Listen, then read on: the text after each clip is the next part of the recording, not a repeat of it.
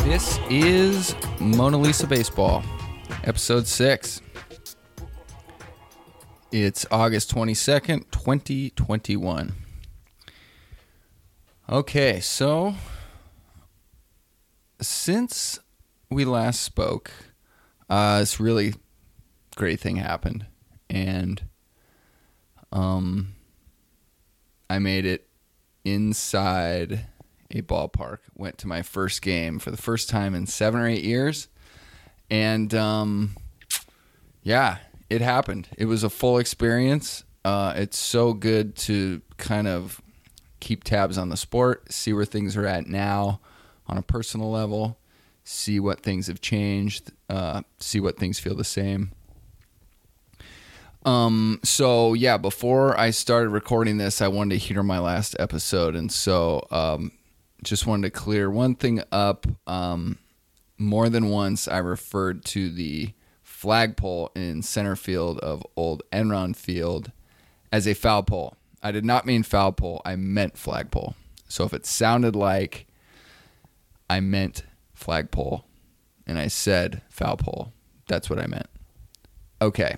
So, um, friend called me up, um, had a big celebration to be had, invite a bunch of his friends out to a ball game out in San Francisco. So I woke up early that morning, drove to San Francisco, uh, stayed with a friend that lives on Ocean Beach, and that's basically on the west side of San Francisco, and rode the Muni train to uh, the ball game.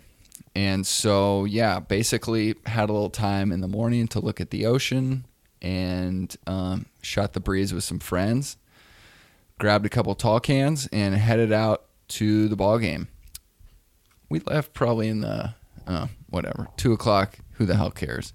Um, so yeah, went to a night game, Giants Rockies, and um, First thing that happened that was new was uh, walked around Willie Mays Plaza over to um, there was going to be a couple 15 passenger vans with uh, friends of mine that was going to be in the um, parking lot A. So I hadn't been there in so many years that that area looked completely different and a lot more high rise, expensive looking. Um, ballpark community areas, I suppose you could call them. There was sort of advertisements for what that area is supposed to look like in the coming years. And I remember them just as parking lots. So that added a new wrinkle to things. Um, I think there used to be a, a field with a like a um, there was a little field where you could play wiffle ball on when you're getting ready to go into the park. I didn't see any of that. I'm, I'm sure all that's gone um, under construction now for bigger and grander and richer things. Uh, so that's kind of where things started. Um, threw the football around. I actually didn't get to throw one. I watched people throw the football around, and then um, we got in a circle, shotgun a beer, and and walked into the park. So we had awesome seats. Um, definitely the closest I've ever sat to a, a big league game. And there was a lot of things I was thinking. Um, the park has definitely changed. Uh, first thing worth noticing was the right center field wall, which is known as Triples Alley, uh, is not 421 anymore. It is 415. I'd heard they're bringing the fences in. So I was glad that that particular spot only went in six feet. But I had this sneaking suspicion that left center also got brought in because it said 350 something, and I think it used to be 360 or 370 something. Um, so that pricked my ears up a little in terms of, hmm, I think that's changed a little bit. Um, I guess the reason I bring those up is I have heard now for a few years that the Giants couldn't bring in a big slugger because um, back when this park first came into existence in 2000, uh, Barry Bonds was in his heyday, and it was it the, the news had got out that it's going to be 309 to right field, and everybody thought of this new park as it was going to be a homer dome for Barry. And then the very next year, he hit 73 homers, most of them to right.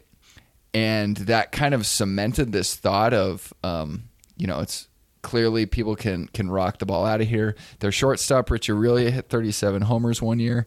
So everything seemed um, as though Pac Bell at the time was just going to be um, even a normal or maybe even a slightly easy place to hit home runs.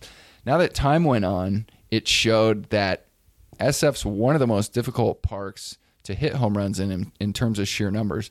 Now the Giants haven't brought a ton of sluggers in in the last 20 years. So I think that helped, you know, kind of, what would you call it, like negatively pad those stats where uh, it's just a non homer park. But I don't think it's really unfair in any way. Um, but hey, if the wind blows in off the ocean, it's tough to put it over that brick wall and right, right center. Um, so yeah, the the numbers were brought in and you know, in three years, the Giants got three world titles, and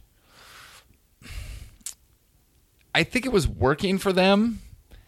And I don't like the idea of changing something that works because, on some level, it was working. Now, you could certainly make the argument that it wasn't as exciting as other areas because the numbers weren't the same, but there was always plenty of great atmosphere going in San Francisco. I don't think there was a problem at all with the dimensions. Um, I believe that people didn't choose San Francisco as a home. Like I actually heard, what was his name? I think it was Adam LaRoche picked when he was a free agent to go to the Diamondbacks because he'd get better numbers playing in Arizona versus trying to hit it out of right field in San Francisco. And that's great go somewhere else if that's your deal, looking for numbers and looking to ink the big contract. I think that's kind of a silly way to represent yourself as an athlete. Don't know if it's true, but I'd, I'd heard that about him. Um, definitely happy to boo him afterwards. Um, so, anyway, it just kind of, if you're bringing fences in to attract sluggers, for bigger numbers, there's something that just doesn't sit well with me. That's not really in the essence of the sport. And if that's the case that you can't add sluggers, shouldn't you be drafting or trading for people that kind of fit your ballpark? That's kind of the way I see it. And so the other thing besides the moved in fences, which it doesn't make it more exciting. So I'll start by saying that. But the other thing that I noticed immediately is uh, the bullpens. Bullpens are not on the right and left field side, you know, midway into the outfield, right next to the fans. They're now in center field, which is one of the reasons why the fence got moved in. Okay. A few years ago, there was an outfielder that played for the Giants that was in right field, ran for a foul ball, and hurt himself on the bullpen dirt. And in turn, he ended up suing the Giants. We're in a litigious society. A lot of times it sucks. But can can you think of a more chicken shit thing to do? It's just like, bro, you're an athlete. You know that those things are there. It's like right field is made out of bricks. So if you just run full steam into the wall and get a concussion, you're going to sue the Giants because their wall is too hard. Like, where do you draw that line? it's fully reasonable to have the bullpen over there. Um, I know the fans love it. You got to be right, right next to it. I remember sitting in left field before a game started, and Lincecum and Posey were warming up before the game started, and I'm watching it going. I might be watching two Hall of Famers warm up. I need to remember this.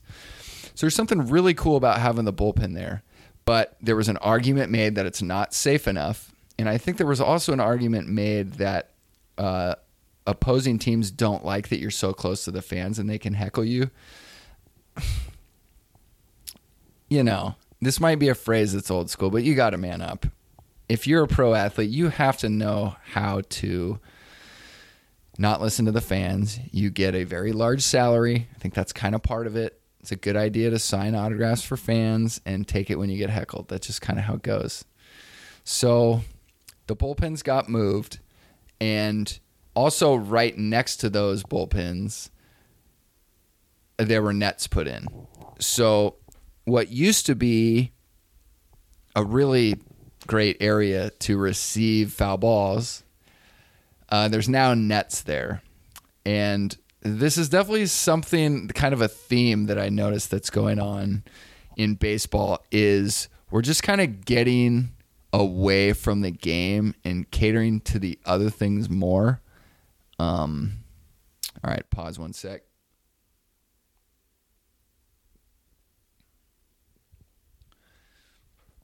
So I had heard that there was a very small child that was at a game that got hit by a ball. I don't know where they were sitting, but a ball hit a very small child. And it's kind of a worst case scenario for for everybody the batter, the team, the people sitting next to him the family that had their small child hit. It's a it's a horrific scenario. It's a worst case scenario. And that family sued the team. Um that doesn't seem right to me. Obviously, you have to know if you're going to bring whoever it is that you're bringing to the game, whether it be your wife, your grandma, your small child, your um whatever. Varsity left fielder son. There's an inherent danger in going to a baseball game because hard baseballs fly into the stands. And it's the same thing if you go to a golf tournament, a hockey game. You're not um oh, what's the word? You're not um you're not immune to the dangers of the sport.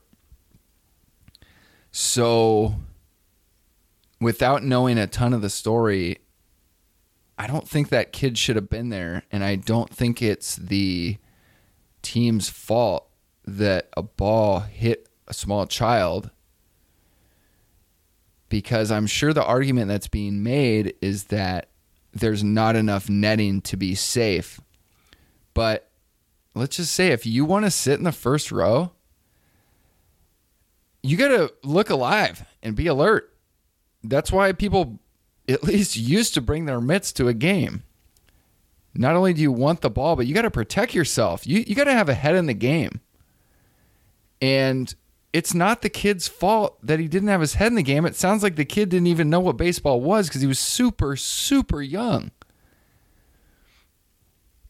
And so seeing these new nets, or I should say nets in places that I've never seen at a ball game before, takes away from the fan experience. Because now there's certain people that used to be in just the hot zone for getting a foul ball. Now you're not getting that. It's almost 100% guaranteed. And instead of having nothing between you and the field visually, which is an incredible feeling, now there's a net in between you. And that does take away from your experience. You know, um, granted, it might only be a 1% visual experience less, but it is less. One of the thrills of being at a game is there's nothing in between you and the field. You're part of that experience. So that's just really unfortunate. I could see these things creeping in to the ballpark that took away from the game being the main spectacle. I mean, you think about if you look around now or if you watch a telecast, you'll see people. I mean, the classic example is you know a group of girls with their uh, team hat on that don't even look at the field; they're just taking selfies the whole time. That's inherently dangerous to yourself because balls travel into the stands, and it used to be where people were into baseball went to the games to see them played and then eventually it's kind of gotten away from that. And i'm not saying you shouldn't take a non-fan to a game. You just have to teach them how you go to a game. You bring a mitt you watch the game. For me you get a hot dog or a bratwurst hope you see the malt guy and hope a ball gets hit to you. But there's enough time in between pitches that there's no need there's no reason that you can't be alert the whole game um it's not moving too fast. It's baseball. It goes at a very reasonable pace for you to be watching the field and keeping an eye on things. And if you're going to be front row and sitting near the field you better take someone that can stay alert for the entirety of the game.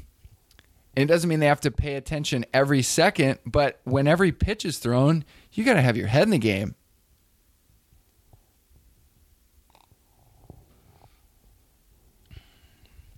So those things were really stood out to me.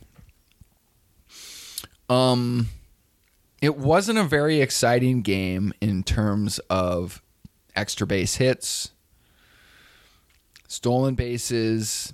It was pretty flatline um, it was close for a while, and then the Giants just kind of gave it away towards the end. And you know, San Francisco as a city has gone through a lot of changes in the last, um, well, geez, tech boom.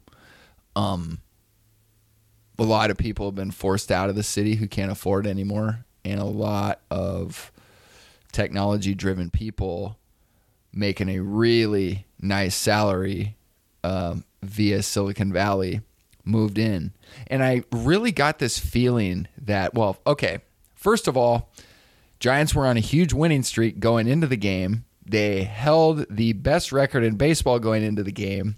It was a weekend evening game, and the stadium was about half full. And this is mid late August. So something catches you right there where it's like, well, does San Francisco still have baseball fever? Because it doesn't really feel like it at the moment. Um, you know, that's a place that when I was going consistently, you expected it to be sold out. Uh, really, really far from the case. And the game was just kind of a flatliner. Like, you just didn't really feel like the fans were into it. So that was disappointing when you have great seats and a bunch of your friends there, it's it's fun. And you know, we were going to have a great time regardless. But the fans didn't really put any energy into the game. And so it kind of had that feeling where other things were more important than the actual game. Like people wanted to be there so that they could perhaps post pictures of themselves being at the stadium, making it appearing like they're having the time of their life. But they weren't because I know what a ballpark or stadium feels like when it's pumping and throbbing with energy. This was very much not the case. Not the case at all. And so a couple things happened. Um, and I think this is the first time I've seen this because I can't really remember seven, eight years ago.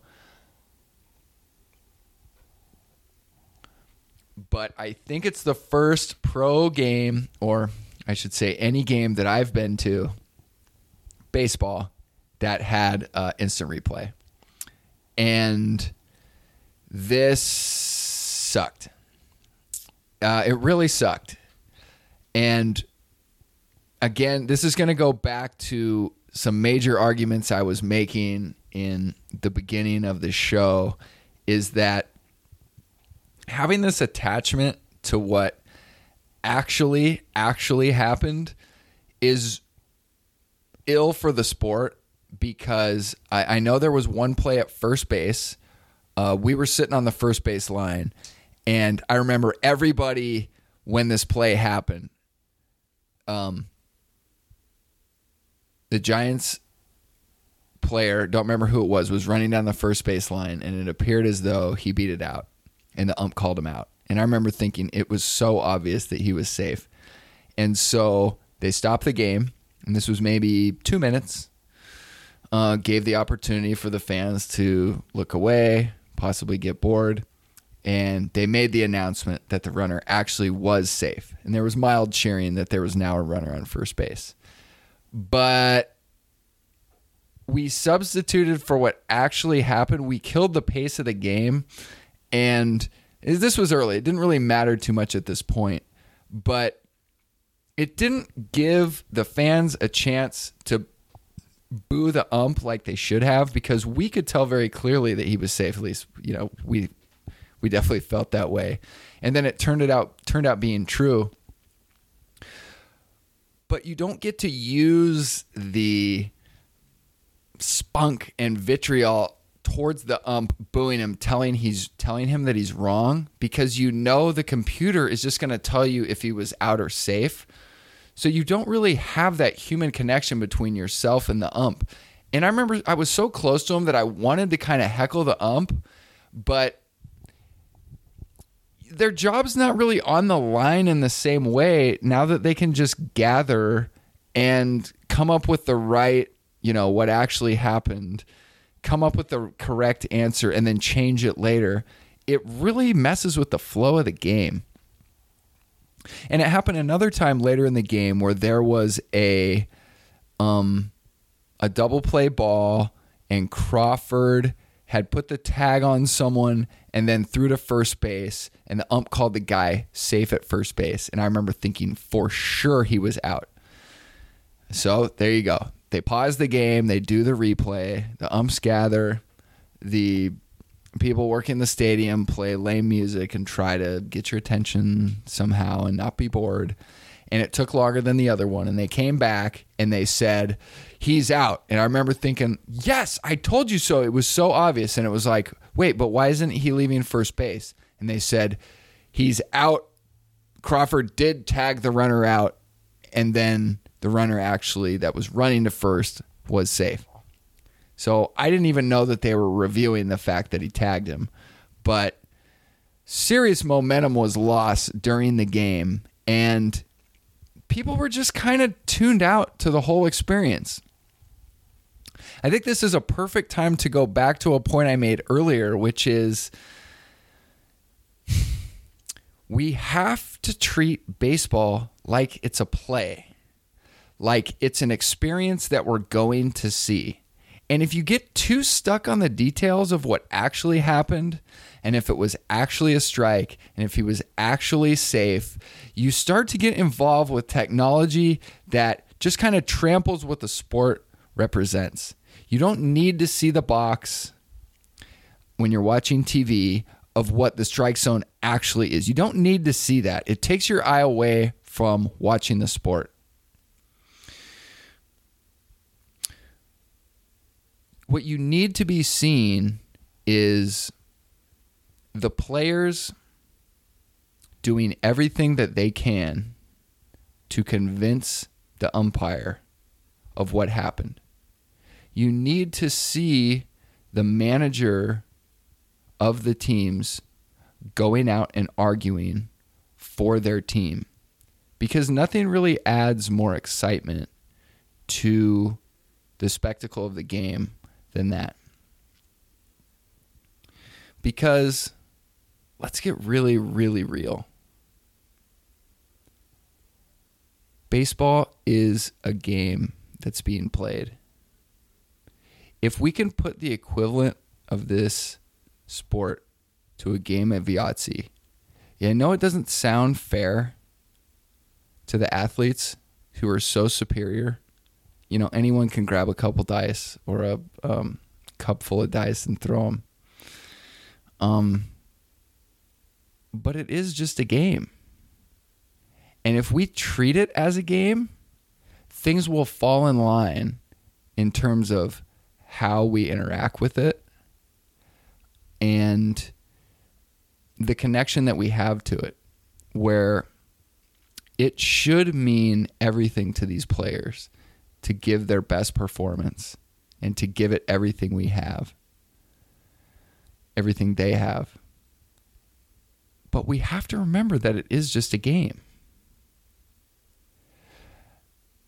And I know there's people out there that are saying, I'm a total idiot for having this idea that we need to leave it in the umpire's hands because if we have this argument you hear all the time, well, if we have the technology, why wouldn't we use it? And it kind of go, goes back to Broussard's question because it's not better for the game. I can't remember if I've touched on this one yet before, but do you remember a few years back when that Tigers pitcher had a perfect game going? He had 26 outs in a row. And the 27th batter hit a little dribbler and the pitcher covered the ball or covered first base, caught the ball, tagged first before the runner, but the umpire called him safe. And there was this big controversy that this stupid umpire had taken away history from this young, poor pitcher. I like to make the argument that this pitcher did throw a perfect game. That for that half second before the umpire signaled that he was safe, he had a perfect game. Now, the statistics are not going to show that he threw a perfect game. They're going to show that he threw a one hitter whatever it was that it turned out. I don't remember if he threw a complete game. I think he did. I think he got the next guy out. But history kind of captured that in its own way, where people remember that game. And now he's probably more famous for that game than any of the other pitchers that have thrown a perfect game, technically, for the stats, that is. Umpires are there to interpret the game the very best that they can. And let's not forget, these are the best in the world at what they do. And if they're not good enough, then we can implement things that don't allow them to stay in the sport. But we have to let the umpire call the game. Instant replay is death, death to this sport. And I'm not being over dramatic. It is death to this sport. Just like in this game, it didn't make it better. Oh, right around the corner, we're going to start accepting electronic strike zones. Death, death to baseball. I could already feel the flat line in the stadium. You could feel it coming. You could feel all this momentum that's going the wrong direction where people kind of just want to be at a game to be seen and what's actually happening on the field is kind of like, yeah, you know, you know, we'll go along with it. I got this great example. Uh, pause for a beverage break. I was lucky enough to be invited to the 49ers NFC Championship game. And this wasn't this last uh, January, it was the one before. So it was 49ers Packers. And um, it was the, I believe, second time I'd been to a 49er game at that place and it was fun doing the tailgating before the game, but kind of in the same vein of what I'm talking about. Um, instead of tailgating, everybody kind of had their square, their kind of designated space, and it wasn't so much about who's putting up the best bratwurst; it was whose music is the loudest. So you had all these really, really, really large speakers just competing for we got the hot spot. And again, it seemed more for selfie reasons than I think this song's amazing. One song I did hear here that made me very happy was uh, "There's a, a bluebird on my shoulder. Should I kill it?" I haven't heard that in years, so that was great. Outside of that, it was just a lot of competing uh, beats, basically. So you could barely hear any distinguishing um, factors to each song. It was just very, very, very loud. But when it was time to walk from tailgate to the stadium, that energy was pulsating. So we walked in, uh, we saw a great game. There was a few things that I had exceptions to, but overall, uh, it was a really, really fun game. Giants killed the, or sorry, uh, 49ers killed the Packers and took them on to the Super Bowl, which they eventually lost. But the two things I remember the most from that game, aside from having a great time with a couple friends of mine, was multiple times during the game, I saw players on the field mid drive standing in the center of the field, hands on hips, waiting, waiting for the referees to tell them they could play football. I kept standing up on my seat screaming, play football, play football, because TV had taken over the sport. TV was telling the athletes on the field and the officials that were working the game when they could play. So it was no longer that TV was recording the spectacle that was happening. TV was telling them when they could play. And so, you know, this is the gridiron. This is two teams going against each other, momentum, um, clashing up against each other, marching down the field. And all that momentum is getting killed by TV advertising. And the officials of the sport going along with that and letting TV rule the sport. It was really sad. Don't you think that a football player that's in the NFC championship game that's trying to head to the Super Bowl, driving down the field, wants to stay in that driving mode? Like, it's first and 10. Let's keep this momentum going instead of let's wait until the red light goes back on and tells us that we can play. It was really sad. I mean, imagine watching the Masters golf tournament and instead of the golfers going out and playing their golf round and TV capturing it as it's played, the TV cameraman tells the player when they can hit. Do you know how much worse the players would play if they didn't get to go with their own momentum and they had to listen to other people, it's like, okay, I'm ready to knock this putt in right now. Okay, wait, wait, wait. Just hold on a sec. Yeah, yeah, yeah. You'll be clear in the next 10 to 50 seconds. Just hang on a sec. Then you can hit your putt. Wouldn't work. You wouldn't see the athletes playing at their best, highest level, their highest potential because they're going through their own things as athletes to arrive at their best. They're not listening to the TV camera. The camera is capturing what the athlete does. So shame on football for letting that happen. But they did. And that sucked. And I let the fans and the people on the field know, doubt they could hear me. We had good seats. I don't think we had spectacular seats. So I don't think anyone that anyone on the field heard me. But some people did and they chuckled and they laughed. But I felt like I was making a real point and other people seemed to just sort of accept it. That's eh, a TV timeout. Yeah, too bad. You know, that's sports. That's today's sports. I'm not buying into that. I think it sucks. so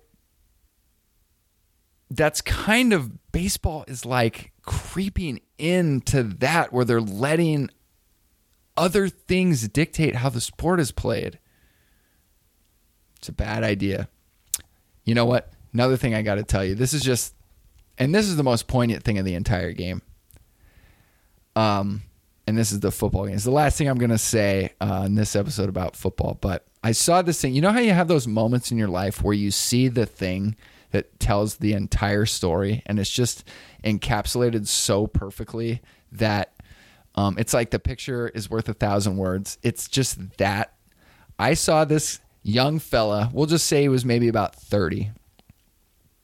This is after the game. Niners, this is maybe like 15 minutes after the game. And we were, I can't remember why we were still there. I mean, we might have been gathering some of the people we were with, but we were pretty near to where we were sitting and uh, just kind of waiting to leave the stadium. At least half the stadium had filtered out. So I see this guy looking down on his phone, scrolling. And then he puts his arm up in the air to take a selfie. And he starts jumping up and down, going, oh, oh, as he's like kind of doing a 360 so that his selfie video shot kind of gives a full 360 of the stadium. You know, this guy is fired up. Oh, and then he clicks off and nothing he's right back to flatline looking at his phone. So basically, everything he did was bullshit. All he was actually doing was posting something to show other people that he was at an NFC championship game and the Niners won and he was in the Niners regalia and he was so psyched he just couldn't even contain himself and he was there celebrating with the other people. He wasn't celebrating. He was flatlined before he turned his video on and the second he turned it off it was 100% bullshit emotion and you better be really careful when you're catering to those people more than the people that are actually interested in what's going on in the sport. Because all these really really big TV contracts they're going to go away when people stop tuning in. And if you keep alienating the real fans it's going to continue to take the air out of the sport. And I keep telling you that history is the era that's in baseball. And if you keep changing things to make history less and less important, it will continue to be less and less important. And the people that used to bring people to the ballpark because they love it and want you to be a part of it, they're going to stop going and you're just going to end up getting like in San Francisco a bunch of transplants, people that can afford to go, that don't really know what a double play is or they don't know what an infield um infield shit, what do they even call it? infield fly rule. You're not even going to know what that means. And you're going to feel that sort of um, you know how some sports say oh you know they, they often will say it about at cardinals games oh now these fans they know the sport this is a baseball town you're going to get less and less of that. And it's not going to work in baseball's favor. And it's not even going to work for the rich people's favor because they're going to spend whatever millions or billions and they're not going to get it back in returns. So you better listen to what I'm saying because um, you're playing with fire here. You really are playing with fire. Okay, so another thing I saw at the ball game and this um, I'd heard talked about, but I saw it in actual uh, form. And there I was minding my own business, trying to watch the game. My buddy taps me on the shoulder and he goes, "Hey, what's with the uh, what's with the clock in in center field?" And there was a let's see, a two minute clock and a 20 second clock. So we watched it for a while and figured out what it was. And the 20 second clock we saw first. And when a batter, you know, got a hit or got out, basically when the ball got back to the pitcher's hand, the 20 second clock would start. And he would start at 20 and count down to zero. And we were assuming that this is basically notifying the batter that they have 20 seconds to, to get into the box. Now, in the interest of speeding up the game, uh, this made sense. Okay, this gives a batter a reason to, you know, not make the game any longer than it needs to be. You can go ahead and get in the box. Um, what my friend kept saying was, I don't get why it's there because no one's going to punish him. So why is the clock even there? And what I kept answering to him was because it's not about punishment. It's just about, you know, if there's a ticking clock that someone can point to, it just kind of manifests itself that batters are going to move the game along quicker. So the other clock that we saw, the two minute clock, was the between innings clock. And that was basically, you know, warm up for max of two minutes. First baseman, throw your balls to the infielder. Pitcher, keep your arm loose, and then let's let's get rolling playing the game. So it makes sense, but here's where I have a problem with that whole idea. How many historians, again, you're going to hear this multiple times in the Ken Burns original series about baseball. You're going to hear it with any old person that talks about the game and why they love it. People love talking about you're not playing against the clock. It's the one sport where you're not playing against the clock. Of course, golf has no clock. Don't believe volleyball play has a clock either. But in comparison to baseball or football, that's one of the things that baseball fans like to say um, that helps champion their sport is we're not subjected to any clock. We play till the game's over. And that is a beautiful thing. You play till the game's over. Playing in extra inning games is really fun. You get that sudden death feeling, and kind of anything can happen. You're going to want to hang on to that. We're not playing against the clock. Well, now there is a physical clock in the sport of baseball, and you're not held to it necessarily yet but it muddies the no, it doesn't muddy the water. That's not accurate enough. I'll just say it changes that sort of nostalgic feeling. Um, baseball has changed now that there is a ticking clock. It's like a shot clock. Baseball never had that before, but it is here now. And doesn't it seem easier that the umpire could just sort of control that? I mean, that's how we did it in Little League and all the other sports is okay, you know, move it along, pitcher, last one, and then we're going to start the inning. Isn't that well within the umpire's uh, powers and capabilities to just sort of move the game along? Why is that too much to ask for a, from an umpire that we need to have ticking clocks in baseball? I don't think it's a good trade. I think putting that um, putting that uh, responsibility on the umpire is exactly where it needs to be. And so let's keep it there ticking clocks, baseball, it's not a good idea.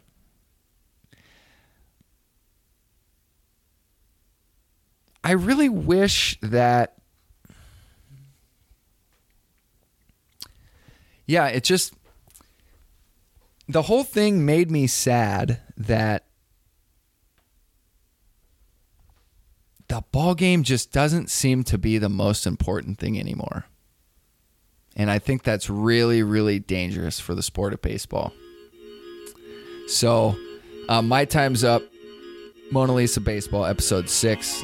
Can't wait to be back with you next week.